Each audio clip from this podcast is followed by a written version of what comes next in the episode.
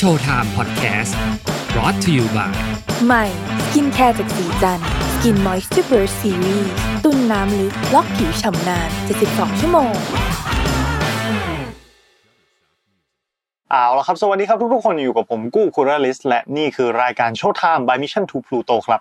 สำหรับสัปดาห์นี้นะมีหนังภาพยนตร์ไทยเข้าใหม่เรื่องหนึ่งซึ่งก็น่าจะเป็นกระแส อยู่พักหนึ่งอะจริง ๆ ผมก็ติดตามหนังเรื่องนี้มาประมาณหนึ่งนะเพราะว่าเขาทำการโปรโมทหนังเรื่องนี้ได้น่าสนใจดีแล้วในวันนี้ พวกเขาก็เข้าฉายในโรงภาพยนตร์เป็นที่เรียบร้อยแล้ว นั่นก็คือหนังที่มีชื่อว่า Four Kings นั่นเองนะครับ ผมไปดูเรื่องนี้มาแล้ว และในโชว์ไทม์ตอนนี้เราก็จะมาพูดคุยถึงหนังเรื่องนี้กันนะแน่นอนก่อนที่จะเข้าเนื้อหาของตัวหนัง ผมก็ต้องขออนุญาตเตือนทุกท่านอย่างที่ผมเคยเตือนในทุก ๆ ตอนนะครับว่าสำหรับใครที่อยากจะรับชมอัธรสของหนังเรื่องนี้ เต็มๆด้วยตัวของท่านเองแล้วก็ขอหยุดพอดแคสต์ตอนนี้ไว้ก่อน ไปรับชมภาพยนตร์ให้เรียบร้อย แล้วเรามาคุยกันในส่วนของคอมเมนต์นะครับสาเหตุที่ผมสนใจหนังเรื่องนี้เนี่ยก็ต้องบอกว่ามันมัน มันน่าจะมีสัญชาตญาณอะไรบางอย่างอยู่ในตัวมนุษย์มั้ง หรือว่าจะบอกว่าผู้ชายอย่างเดียวไหมก็อาจจะไม่ใช่นะ เพราะว่าเอ่อมันยึดโยงอยู่กับความรุนแรง อยู่ใน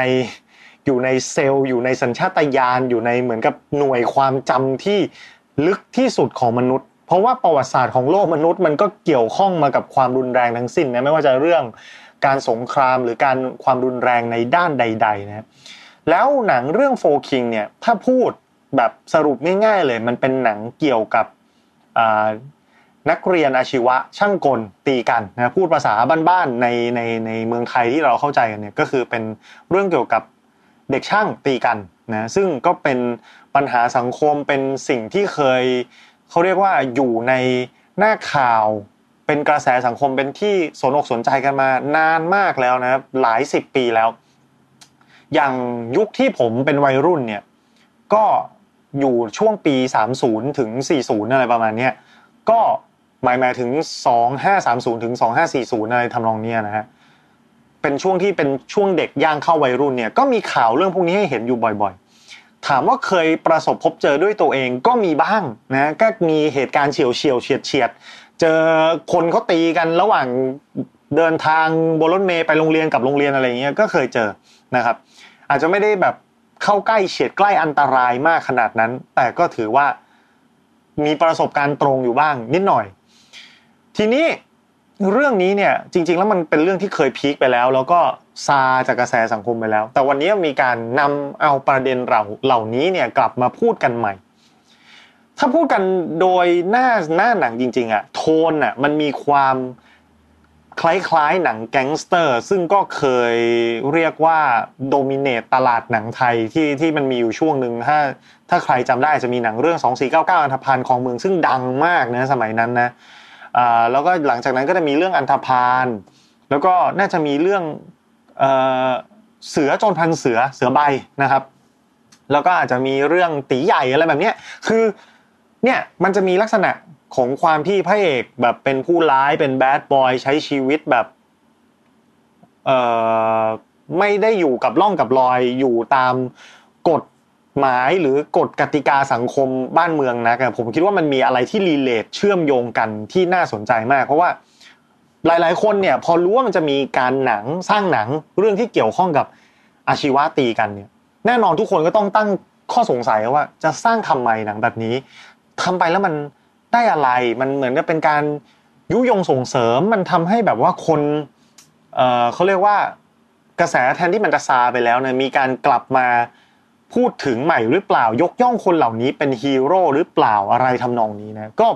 คือผมมองไม่ได้มองมุมนั้น ผมมองว่า ถ้ามองว่ามันเป็นเรื่องแฟนตาซีอะมันเป็นเรื่องแต่งเรื่องหนังอะมันก็อย่างที่ผมเกริ่นนำไปว่าเออชีวิตมนุษย์เหมือนหรือว่าโครโมโซมมนุษย์ประวัติศาสตร์มนุษย์เนี่ยมันมีความเกี่ยวพันกับความรุนแรง อยู่ แล้วมันก็มีเสน่ห์บางอย่าง ที่มันอาจจะไม่ได้ใช่เป็นความรู้สึกของทุกคนนะแต่มันมีเสน่ห์บางอย่างที่ ผมเราเป็นผู้ชาย ผมก็มีความรู้สึกว่าเฮ้ยพระเอกมันเท่อ่าฮีโร่หรือว่าเป็นความอะไรมันมีมันมีแบบนั้นจริง ๆ นะ แต่ขีดเส้นแห่งความยับยั้งชั่งใจเนี่ย มันจะเป็นตัวชี้วัดว่าคุณเป็นสมองมนุษย์มัน develop พัฒนามากขึ้น กว่าแรงแรง urge ขั้นพื้นฐานในการใช้ความรุนแรง ซึ่งมันเป็นเรื่องพื้นฐานนะแต่การที่เราจะสูงส่งกว่านั้นก็คือเราต้องก้าวข้ามขีดเหล่านี้ไปให้ได้ ซึ่งผมว่ามองว่าไม่ไม่ใช่เรื่องต้องซีเรียสมันเป็นบททดสอบหนึ่งซึ่งวัดความมีอารยะของคุณอ่ามากขึ้นนั่นเอง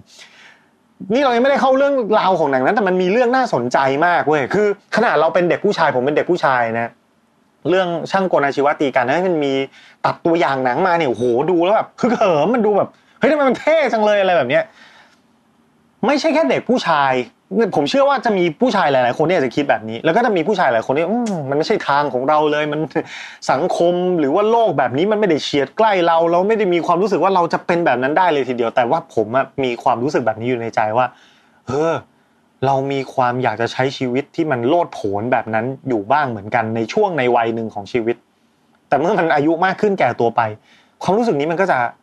จืดจางแล้วก็ซาหายไปในที่สุด ก็เพราะอาจจะเพราะว่าส่วนหนึ่งมันมีอย่างอื่นที่เข้ามาเราต้องรับผิดชอบว่าเราเจออะไรมากขึ้น ประสบการณ์มันช่วยสอนของเราเองนะแต่มันมีประเด็นที่น่าสนใจครับ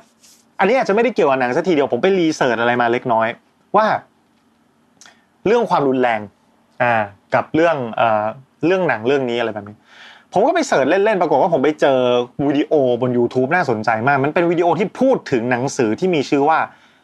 billion wicked thoughts อ่าแล้วก็จะมีสร้อยต่อยาวๆนะแต่ชื่อหลักของเขาคือ billion wicked thoughts ก็ถ้าแปลเป็นภาษาไทยก็คือ พันล้านความคิด วิปริตล้นโลกอะไรแบบนี้คือแบบเหมือนทำผมไม่แน่ใจว่าหนังสือเล่มนี้มีแปลภาษาไทยหรือเปล่านะถ้ามีแปลแล้วผมแปลไม่ตรงหรือแปลผิดยังไงขออภัยนะนี่คือแปลด้วยสำเนียงแบบเขาเรียกว่าลดมือตัวเองเลยแปลแบบนี้นะก็คือ เป็นแหล่งรวบรวมความคิด วิปริตแปลกๆของคน หนังสือเล่มนี้มีที่มาอะไรเขาบอกว่าวิศวกรของ Google นะครับรวบรวมเอาข้อมูล การใช้งาน user ที่เวลาคนเขา search หาอะไรเนี่ย แล้วเขารวบรวมกันมา แล้วเขาได้ เขาเรียกว่าฐานข้อมูลที่น่าสนใจมาคือฟังแค่นี้ผมก็รู้สึกเฮ้ยหนังสือเล่มนี้มันน่าสนใจแล้ว แต่พอดีในวิดีโอที่ผมดูมันเป็นตัดมาเรื่องประเด็นเดียวเป็นเรื่องสั้นเขา search หาว่าผู้หญิงเนี่ยมีความต้องการทางเพศ หรือว่ารับชม pornography คือคือรูปโป๊หรืออะไรที่จะจะส่งผลกระตุ้นเร้าต่อสุภาพสตรีทั้งหลายอ่าซึ่งผลจากการเสิร์ช Google เนี่ยมันมีผลตัวอย่างออกมาว่า 5 ข้อ ผู้หญิงจะมีความรู้สึกกระตุ้นเร้ามีอารมณ์ทางเพศกับสิ่งเหล่านี้ แล้วฟังดูแล้วมันอาจจะน่าแปลกใจนะบอกไว้ก่อน อันนี้คือการสุ่มตัวอย่างจากคนจำนวนมาก ๆ มันก็ถึงจะมากขนาดเป็นพันล้านคนก็ตาม มันก็ไม่ได้แปลว่าคุณจะเป็นแบบนั้นนะเพราะฉะนั้นอันนี้ฟังไว้ขำๆนะประดับความรู้หรือว่าจะบอกว่าเออมันเป็นอะไรแปลกๆดีก็ได้ เขาบอกว่าห้าสิ่งที่ผู้หญิงจะมีเหมือนกับ ถูกกระตุ้นให้มีอารมณ์ทางเพศด้วยก็คือหนึ่งแวมไพร์สองมนุษย์หมาป่า werewolf สามมหาเศรษฐี millionaire millionaire อะไรทั้งหลายนะสี่ pirate โจรสลัด และห้า sur surgeon หมอศัลยแพทย์หมอผ่าตัดนะครับ มันมีบอกอะไรเรากับห้าอย่างนี้คือผู้หญิงจะรู้สึกว่า เออ อะไรต่างๆ เหล่านี้ดูมีเสน่ห์ดูน่าดึงดูน่าค้นหา คือ อย่าง choice อย่างแวมไพร์หรือ werewolf หรือว่า pirate เนี่ยมันค่อนข้างจะชัดเจนนะคือ ผู้หญิงก็จะมองทวินหาเรื่องเกี่ยวกับความดิบความเถื่อนในในในในตัวผู้ชายนะก็จะมองหามันอาจจะเป็นการสะท้อนถึงภาพลักษณ์ของความมัสกูแลนแบบ แข็งแกร่งมีความเป็นชายสมตัวหรืออะไรก็แล้ว แต่การที่เขามองหามหาเศรษฐีบิลเลียนแนก็คือเป็นคนที่ประสบความสำเร็จและมีความรู้ความสามารถในระดับหนึ่งในในในในลักษณะหนึ่งมันก็สะท้อนถึงความเป็นผู้นำการประสบความสำเร็จรวมไปถึงซาจันคือหมอด้วยนะหมอนี่ก็ต้องแน่นอนว่าจะต้องดูมีความฉลาด ดูมีวิธีที่แบบอาจจะเอาตัวรอดโรคจิตหรืออะไรแบบนี้หรือเปล่านะเพราะว่ามันอาจจะไปสะท้อนประสบความสำเร็จนั่นแหละ ยังไม่พูดถึงเรื่องหมอประเภทความน่ากลัวของความเป็นหมอเวลาแบบคนใส่ชุดผ่าตัดถือมีดผ่าตัดอะไรเงี้ยมันก็อาจจะมีความน่ากลัวในลักษณะหนึ่งได้ ทีนี้มันเป็นอะไรอะทำไมอะคือคือทำไมสาวๆหรือว่าสุภาพสตรีทุกท่านถึงมีความรู้สึกทางเพศกับสิ่งต่างๆ เหล่านี้เนี่ยส่วนหนึ่งเขาบอกว่ามันเป็นมันเป็นความเหมือนกับ ความทรงจำพื้นฐานของมนุษย์แหละว่าการการที่ผู้ชายหรือเพศที่ผู้หญิงจะเลือกที่จะเมทที่จะมีมีมีมีสัมพันธ์ด้วยเนี่ยมีความแข็งแกร่งเนี่ยเพื่อเอาตัวรอดในสภาพแวดล้อมที่โหดร้ายของโลกใบนี้ เพราะว่าตั้งแต่บรรพการในยุคมนุษย์ถ้ำหรืออะไรผู้แข็งแกร่งคือผู้อยู่รอดเสมอ คนที่เจ็บป่วย คนที่ มีโรคหรือว่ามีความขัดข้องทางกายภาพอะไรใด ๆ เนี่ย มันมีโอกาสที่เขาจะเอาตัวรอดอยู่ในโลกนี้ได้ยาก อันนี้ก็เป็นเป็นข้อหนึ่งว่า เออ มันมีอะไรฝังอยู่ในธรรมชาติของมนุษย์ทำให้เราเป็นแบบนั้น แล้วก็นอกเหนือจากนี้แล้วเนี่ย มันยังมีแฟนตาซี มีความเชื่อ ความเขาเรียกว่าความปรารถนาของสุภาพสตรี ในอีกแง่มุมหนึ่งก็คือว่า การที่เขาเหล่านั้นสุภาพสตรีเหล่านั้น สามารถปราบผู้ชายสุภาพบุรุษที่มีความโหดดิบเถื่อนในตัวเองลงไปได้ มันเป็นความรู้สึกท้าทาย มันเป็นการความรู้สึกได้เอาชนะ มันเป็นความรู้สึกว่านี่แหละคือ hero story คือต้นแบบของการเป็นผู้หญิงที่ที่ที่เหนือเหนือล้ำอะไรแบบนี้คือ ฉันจะเป็นสุดยอดหญิงก็เมื่อฉันสามารถสยบ ผู้ชายที่แข็งแกร่งเหล่านี้ลงไปได้อาจะด้วยเหลี่ยมเล่เพทุบายการออดอ้อนเอาอกเอาใจหรืออะไรต่างๆนะก็ก็เป็นเหมือนกับเป็นความนิยมเป็นรสนิยมเป็นความชื่นชอบแบบหนึ่งที่สุภาพสตรีหลาย ๆ ท่านก็มีนะผมคิดว่าผมเคยเจอหลายคนในในในชีวิตที่อาจจะเป็นเพื่อนหรืออะไรที่เขาแบบมีทัศนคติอะไรลักษณะแบบนี้นะก็เลยบอกเออเพราะฉะนั้นย้อนกลับมา ความชื่นชอบในการความรุนแรง หรือว่าการที่เราได้เห็นอะไรที่มันรู้สึกว่าเฮ้ยมันโลดโผนมันผิดไปจากขนบธรรมเนียมของสังคมเนี่ย ไม่ได้มีอยู่ในตัวชายหนุ่มอย่างเดียวเท่านั้นนะมันมีอยู่ในตัวผู้หญิงด้วยนะครับเพราะฉะนั้นเรื่องนี้มันก็เลยอาจจะอาจจะเป็นสิ่งที่พออธิบายได้บ้างคร่าวๆว่าทำไมเราถึงเห็นหนังหรือว่าความบันเทิงที่เกี่ยวข้องกับความรุนแรงแล้วเราถึงมีความรู้สึกชื่นชอบ อ่าหรือแม้ทั้งในชีวิตจริง ก็ตามเราอาจจะได้เห็นบ่อยๆว่าเออดูเป็นผู้ชายแบดบอยแล้วผู้หญิงชอบ แล้วอะไรอย่างเงี้ยคืออาจจะเป็นเรื่องที่สะท้อนเกี่ยวเนื่องกันต่อมา โอเค นอกเรื่องกันไปค่อนข้างจะไกลเลยทีเดียวนะอะทีนี้เข้ามาถึงในเรื่องเกี่ยวกับหนังบ้างโฟคิงแน่นอนมันเป็นหนังเกี่ยวกับอ่าสี่สถาบันอาชีวะที่ เด่นดังในเรื่องการวิวาทนะในในที่ได้นำมาทำเป็นหนังภาพยนตร์เรื่องนี้เนี่ยก็จะมีโรงเรียนกนกอาชีวะนะครับ โรงเรียนช่างกลบูรณพัฒน์โรงเรียนอินอินทระอาชีวศึกษา แล้วก็โรงเรียนเทคโนโลยีประชาชื่นนะครับ นี่คือ 4 สถาบันที่ถูกนำมากล่าวถึงในภาพยนตร์เรื่องนี้ ในยุคสมัยนั้นเนี่ยด้วยความที่ สี่สถาบันนี้เป็นสถาบันใหญ่แล้วก็มีนักเรียนอยู่ทั่วกรุงเทพ แล้วก็มีความข้างแค้นกันมาตั้งแต่โบราณนะเพราะฉะนั้นตั้งแต่นานก่อนหน้านั้นมานาน แล้วสุดท้ายมันก็เลยทำให้การที่นักเรียนจะต้องเดินทาง จากจุดหนึ่งไปหาโรงเรียนของตัวเองอะมันก็จะต้องเดินทางตัดกันตามท่ารถใหญ่ ๆ อนุสาวรีย์ชัย หรือว่าเซ็นทรัลลาดพร้าวซึ่งเป็นจุดที่คนจะต้องเปลี่ยนรถเพื่อเดินทางอะไรเงี้ยก็จะเป็นกลายเป็นจุดปะทะที่เกิดขึ้นบ่อยๆนะแล้วนักเรียนเขา กระจัดกระจายอยู่ทั่วกรุงเทพอะข้ามไปเรียนทางนั้นทางนี้ แล้วสุดท้ายมันก็เลยปะทะกัน มันก็เลยมีการปะทะกันในวงกว้าง ผิดปกติไม่ได้แบบจำกัดอยู่แค่โรงเรียนติดกันใกล้กันแล้วจะตีกันตรงนี้เท่านั้นแต่เขาตีกันไปเรื่อยไปทั่วนะแล้วถามว่าสาเหตุจริง ๆ คืออะไร ก็ไม่มีใครตอบได้นะไม่มีใครรู้แม้กระทั่งถามถามสิทธิ์ที่จบมานะนักเรียนที่จบมา ก็ไม่รู้ว่าตีกันทำไมรู้แต่ว่าเกลียดกันต้องตีกัน อะไรแบบนี้นะแล้วก็ผ่านการปลูกฝังผ่านการบิ้วเอาไม่ว่าจะด้วยดัวบุคลากรภายในสถาบันศึกษา หรือรุ่นพี่ที่จบมาเก่าก่อนนะครับก็เลยกลายเป็นการตีกันอย่างอย่างต่อเนื่องยาวนาน แต่สุดท้ายในที่สุดทั้ง 4 สถาบันนี้ในปัจจุบันก็ถูกปิดไปหมดนะเหลืออยู่โรงเรียนเดียวก็คือเทคโนโลยีประชาชื่น ซึ่งตอนนี้เห็นว่าเปลี่ยนเป็นพาณิชย์แล้วนะถ้าผมเข้าใจไม่ผิดนะ ก็ยังเปิดให้การให้ทำการอยู่ ก็เลยขอไปเปลี่ยนเนื้อหาในหนังว่าอย่าใช้ชื่อเทคโนโลยีประชาชื่นได้ไหมเดี๋ยวโรงเรียนจะเสียชื่อก็เปลี่ยนในหนังก็เลยต้องเปลี่ยนเป็นเทคโนโลยีประชาชนแทนนะก็ก็ได้ความหมายว่าชนไปอีกนะ ชนก็คือเป็นพุ่งชนอะไรแบบนี้โหดๆถามว่าในหนังเนี่ยให้ให้ข้อคิดหรือมีคติสอนใจอะไรใดๆ เอาจริงๆ เราไม่จำเป็นต้องดูหนังเรื่องนี้ เราก็รู้กันได้อยู่แล้วว่า การตีกันของนักเรียนต่างสถาบันการศึกษาเนี่ยไม่ว่าจะเป็นช่างกลหรือไม่นะ มันไม่มีสาระอะไรเลยนะครับ คือแบบคือตีกันทำไมมันมันมันเป็นเมอร์ลิตมันเป็นข้อคิดที่น่าจะเสด็จน้ำแล้วก็ทุกคนในสังคมก็ยอมรับเป็นที่เดียวกันแล้วว่า เออ มันไม่ได้มีประโยชน์อะไรหรอก แล้วก็จับต้นชนปลายไม่ถูกหาที่มาที่ไปไม่ได้แล้วด้วยว่าทำไปทำไมสุดท้ายไปทำไปทำไม คนที่ยังทำอยู่ในปัจจุบันนี้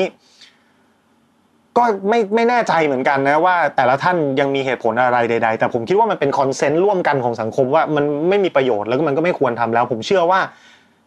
จำนวนคนที่ยังทำอยู่จริง ๆ ก็ไม่มากแล้วล่ะ เพราะฉะนั้น หนังเรื่องนี้เนี่ยอาจจะไม่ได้มีมีแง่มุมของการให้บทเรียนและข้อคิดที่ ที่จำเป็นขนาดนั้น แน่นอนมันเป็นข้อคิดและมันดีนะแต่มันเราไม่จำเป็นต้องไปดูหนังเรื่องนี้พอเรื่องนี้ก็ได้นะครับเพราะว่ามันก็รู้มันสิ่งที่รู้ๆกันอยู่ ทีนี้ผมไปดูเนี่ยสิ่งแรกที่ผมคาดหวังก็คือฉากแอคชั่นครับในเมื่อคุณโปรโมทกันมาว่าคุณเป็นหนังช่างเด็กช่างตีกันเนี่ยผมก็เลยรู้สึกว่าเออฉากแอคชั่นเป็นยังไง คือตอนเด็กจากความทรงจำของผมมาสองสี่เก้าเก้าผมรู้สึกมันเท่มาก มันมันมาก แอคชั่นมันอาจจะไม่ได้เยอะขนาดนั้นไหมก็ไม่ได้เยอะหรอก แต่ว่ามันดูแล้วมันสนุกจังเลย ผมคาดหวังเรื่องการฉากต่อสู้ฉากตีกันของเด็กนักศึกษาคือจะดูเอาความบันเทิงนะไม่ได้คิดว่าจะเอาไปเลียนแบบหรือทำจริง แล้วก็ไม่ได้ชื่นชมนะปรากฏว่าฉากแอคชั่นของเรื่องเนี้ย ผมผิดหวังเลย คือตีกันแบบไม่ไม่ถึงอะผมรู้สึกว่า ผมผมคิดว่ามันไม่ใช่ว่าทีมงานหรือว่าผู้กำกับเขาไม่อยากจะทำหรอกนะครับ ผมคิดว่ามันมันเป็น choice ที่เลือกว่าจะไม่ทำไม่ใช่ว่าเขาทำไม่ได้อ่าเพราะว่าถ้าคุณจะทำให้มันดูบู๊ดูดุเดือดดูแบบแอคชั่นเลือดสาดมากๆ มันทำได้อยู่แล้วแหละ แต่ผมคิดว่าถ้ายิ่งทำมันก็จะยิ่งเป็นการตอกย้ำความชัดเจนของการการเป็นเขาเรียกว่า ความเป็นส่งเสริมความรุนแรงมากขึ้นอะไรแบบนี้ แต่ด้วยความที่เล่นตัดไปบางฉากหายไปเลยเนี่ยมันมีผลกระทบกับการเล่าเรื่องและเพซซิ่งพอสมควรอย่างเช่น ผมยกตัวอย่างเป็นฉากๆเลยมันมีฉากที่ ตัวละครตัวหนึ่งถูกหลอกนะถูกหลอกไปโดนกระทืบแบบพูดง่ายๆ ก็คือเวลาเด็กอาชีวะเขาอยู่ด้วยกันเป็นกลุ่มใหญ่ ๆ อะไรอย่างเงี้ยบางทีเขาก็ไม่ได้ ไม่ได้ปะทะกันในรูปแบบนั้นนะมันมีการหลอกล่อซื้อ คนหนึ่งคนให้ไปหลงอยู่ในดงของฝ่ายเราเพื่อที่จะได้ทำร้ายร่างกายกันได้ง่าย ๆ แต่ฉากนั้นถูกตัดไปเลย ไม่มีผลอะไรเลยก็ก็ก็คือโดนแล้วก็ยังไงต่อ ก็ไม่รู้อะไรอย่างนี้นะครับ คือฉากที่แบบว่าโหมันควรจะเป็นบิ๊กไฟท์สำคัญ เหมือนกับเป็นฉากฟินาเล่ของหนังประมาณหนึ่งก็ มีแค่ภาพของคนวิ่งเข้าหากัน แล้วก็ตัดจบแล้วก็ข้ามไปทั้งทั้งที่มีพล็อตสำคัญจากเหตุการณ์นี้ด้วย แต่ก็ไม่ได้ถูกเล่าอย่างดีมากพอ มันก็เลยทำให้ดู หนังดูแหว่งแหว่งมากนะในในส่วนของเรื่องของการแอคชั่นนะครับสิ่งที่หนังทำได้ดี หนังทำได้ดีเนี่ยผมมองว่าเรื่องดราม่านักแสดง casting casting ดีมาก คือเด็กนักเรียนอาชีวะ ทุกคนในในในในหนังเนี่ยเห็นแล้วเชื่อเชื่อนะฮะคือทั้งทั้งที่หลาย ๆ คนก็เป็นดาราดังหรือว่าอยู่ในวงการบันเทิงอยู่แล้วอะไรเงี้ยเออพอเอามาใส่ช็อปแล้วก็ท่วงท่าการเดินการพูดการจาก็บอกเป็นเด็กอาชีวะก็เชื่อเลยนะฮะนี้แสดงดีเวิร์กช็อปกันดีอะไรแบบนี้นะโอ้โห จนเรารู้สึกว่าอยากจะเป็นเด็กมีสำนักบ้าง แต่เราไม่มีสำนักนะเราเป็นเด็กเนิร์ดเราก็เลยเป็นมีเสื้อสำนักผู้เฒ่าเต่ามาแทนนะ ทีนี้เรื่องดราม่าบ้างอ่าแน่นอนหนังพวกนี้จะให้ครบรสมันก็ต้องมีความดราม่ามันก็ต้องมีความแบบพูดถึงผลกระทบ consequence ของสิ่งที่เกิดขึ้น ผมว่าจุดเนี้ยหนังทำดีนะครับ หนังทำดี ในหลาย ๆ ในหลาย ๆ เส้นเรื่อง เส้นเรื่องของการที่มีนักเรียนอาชีวะ ซึ่งถูกจับกลุ่มจากการทะเลาะวิวาทเนี่ย ถูกส่งเข้าบ้านเมตตาสถานพินิจเนี่ย แล้วมีการที่จะต้องเปลี่ยนจากการที่เป็นอริกันด้วยการไม่มีเหตุผลใดๆพอเข้าไปอยู่ในนั้นกลายเป็นว่าพวกเขาต้องจับกลุ่มกัน เพราะว่ามันมีภัยคุกคามอื่นในคุกที่มันมันหนักหนากว่าเด็กช่างนะเด็กช่างก็ตีกันข้างนอกเข้าไปข้างในเป็นเพื่อนกันจำเป็นนะฮะเอออย่างน้อยก็ยังมีความจุดจุดเกาะเกี่ยวว่าเป็นช่างกันอะไรอย่างนี้เป็นเด็กช่างสถาบันการศึกษาเหมือนกันอะไรแบบนี้ก็แปลกๆดี เป็นอีกมุมมองที่เออ บางทีคนเรามันต้องมันต้องผ่านกระบวนการอะไรแบบนี้เหมือนกันนะ correct แบบเพื่อที่จะทำให้เขาแบบคิดได้นะครับ หรือว่าเมื่อตัวละครบางตัวถึงจุดเปลี่ยนของชีวิต เช่นว่าเขาท้องนะเขามีคุณเขามีแฟนแล้วแฟนเขาท้องในในในในวัยเรียนเนี่ยก็เลยกลายเป็นประเด็นที่ทำให้คนรู้สำนึกคิดได้ประมาณหนึ่งอ่าช้าเกินไปหรือเปล่าอะไรยังไงก็อีกเรื่องนะแต่ว่าเนี่ย คือคือมันมันมันมีจุดที่เมื่อชีวิตเราไปเป็นผู้ใหญ่ บางทีเรื่องการทำมาหากิน การดูแลครอบครัว คนที่เรารักญาติพี่น้องเพื่อนฝูงอะไรต่างๆ ปัญหาชีวิตอะไรต่างๆ มันเข้ามา มันก็ทำให้เราเติบโตขึ้น เอาจริง ๆ หนังก็เหมือนพยายามจะสื่อว่า เด็กที่อยู่ในสถานการณ์แบบนี้ก็ล้วนแล้วแต่มีปัญหากันมาแต่เดิมทั้งนั้นอยู่แล้ว แต่ด้วยตัวละครที่มันมีเยอะมากไปนะเยอะเยอะมาก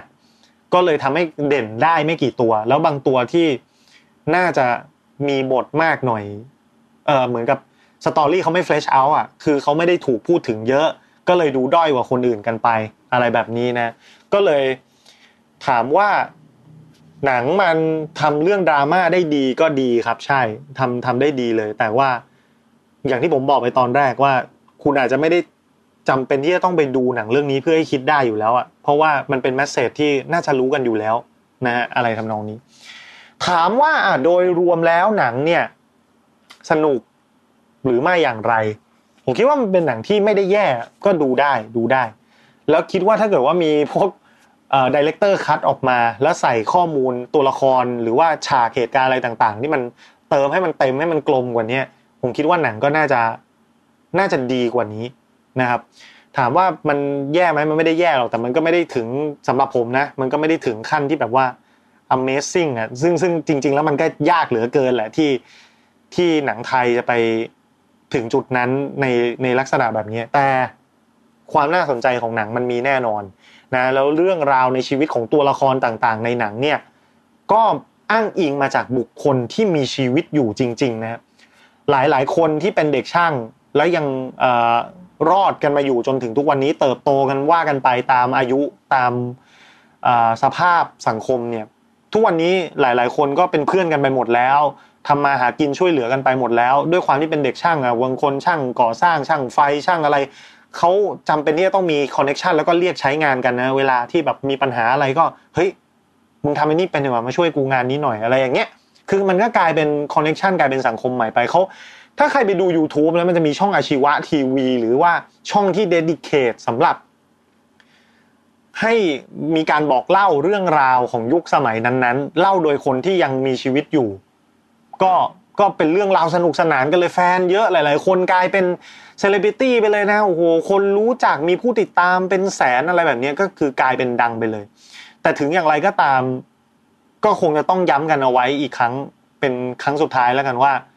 คนที่เสียชีวิตไปที่ตายเขาไม่มีโอกาสได้มานั่งเล่าอะไรแบบนี้นะ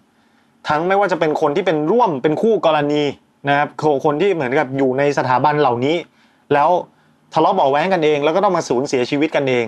หรือที่หนักไปกว่านั้นก็คือคนที่ไม่รู้เรื่องอะไรด้วยนะที่เขาก็ไม่มีโอกาสที่จะได้มาเติบโตขึ้นอีกแล้วนะมัน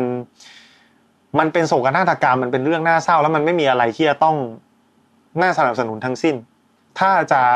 มีอะไรให้เรียนได้รู้กันอีกก็คือมันคืออุทาหรณ์นั่นแหละ มันเป็นเส้นทางที่ไม่น่าเดิน แล้วมันไม่ไม่ควรจะต้องมีใครมาต้องมาเจ็บปวด หรือเสียหายอะไรกับ เรื่องที่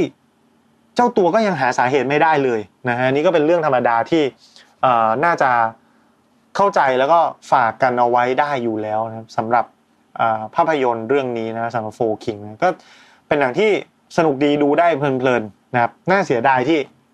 แอคชั่นไม่ค่อยถึงใจหน่อย เพราะฉะนั้นอย่างอื่นก็ก็ดูได้พอโอเคนะครับ ถ้าใครที่อยากรับชมก็อย่าลืมไปดูในโรงหนังละกันนะ วันนี้ขอบคุณสำหรับการติดตามแล้วพบกันใหม่คราวหน้าสำหรับวันนี้ สวัสดีครับ Showtime Podcast presented by ศรีจันทร์ Skin Moisture Burst Series ตุนน้ำลึกล็อกผิวฉ่ำนาน72 ชั่วโมง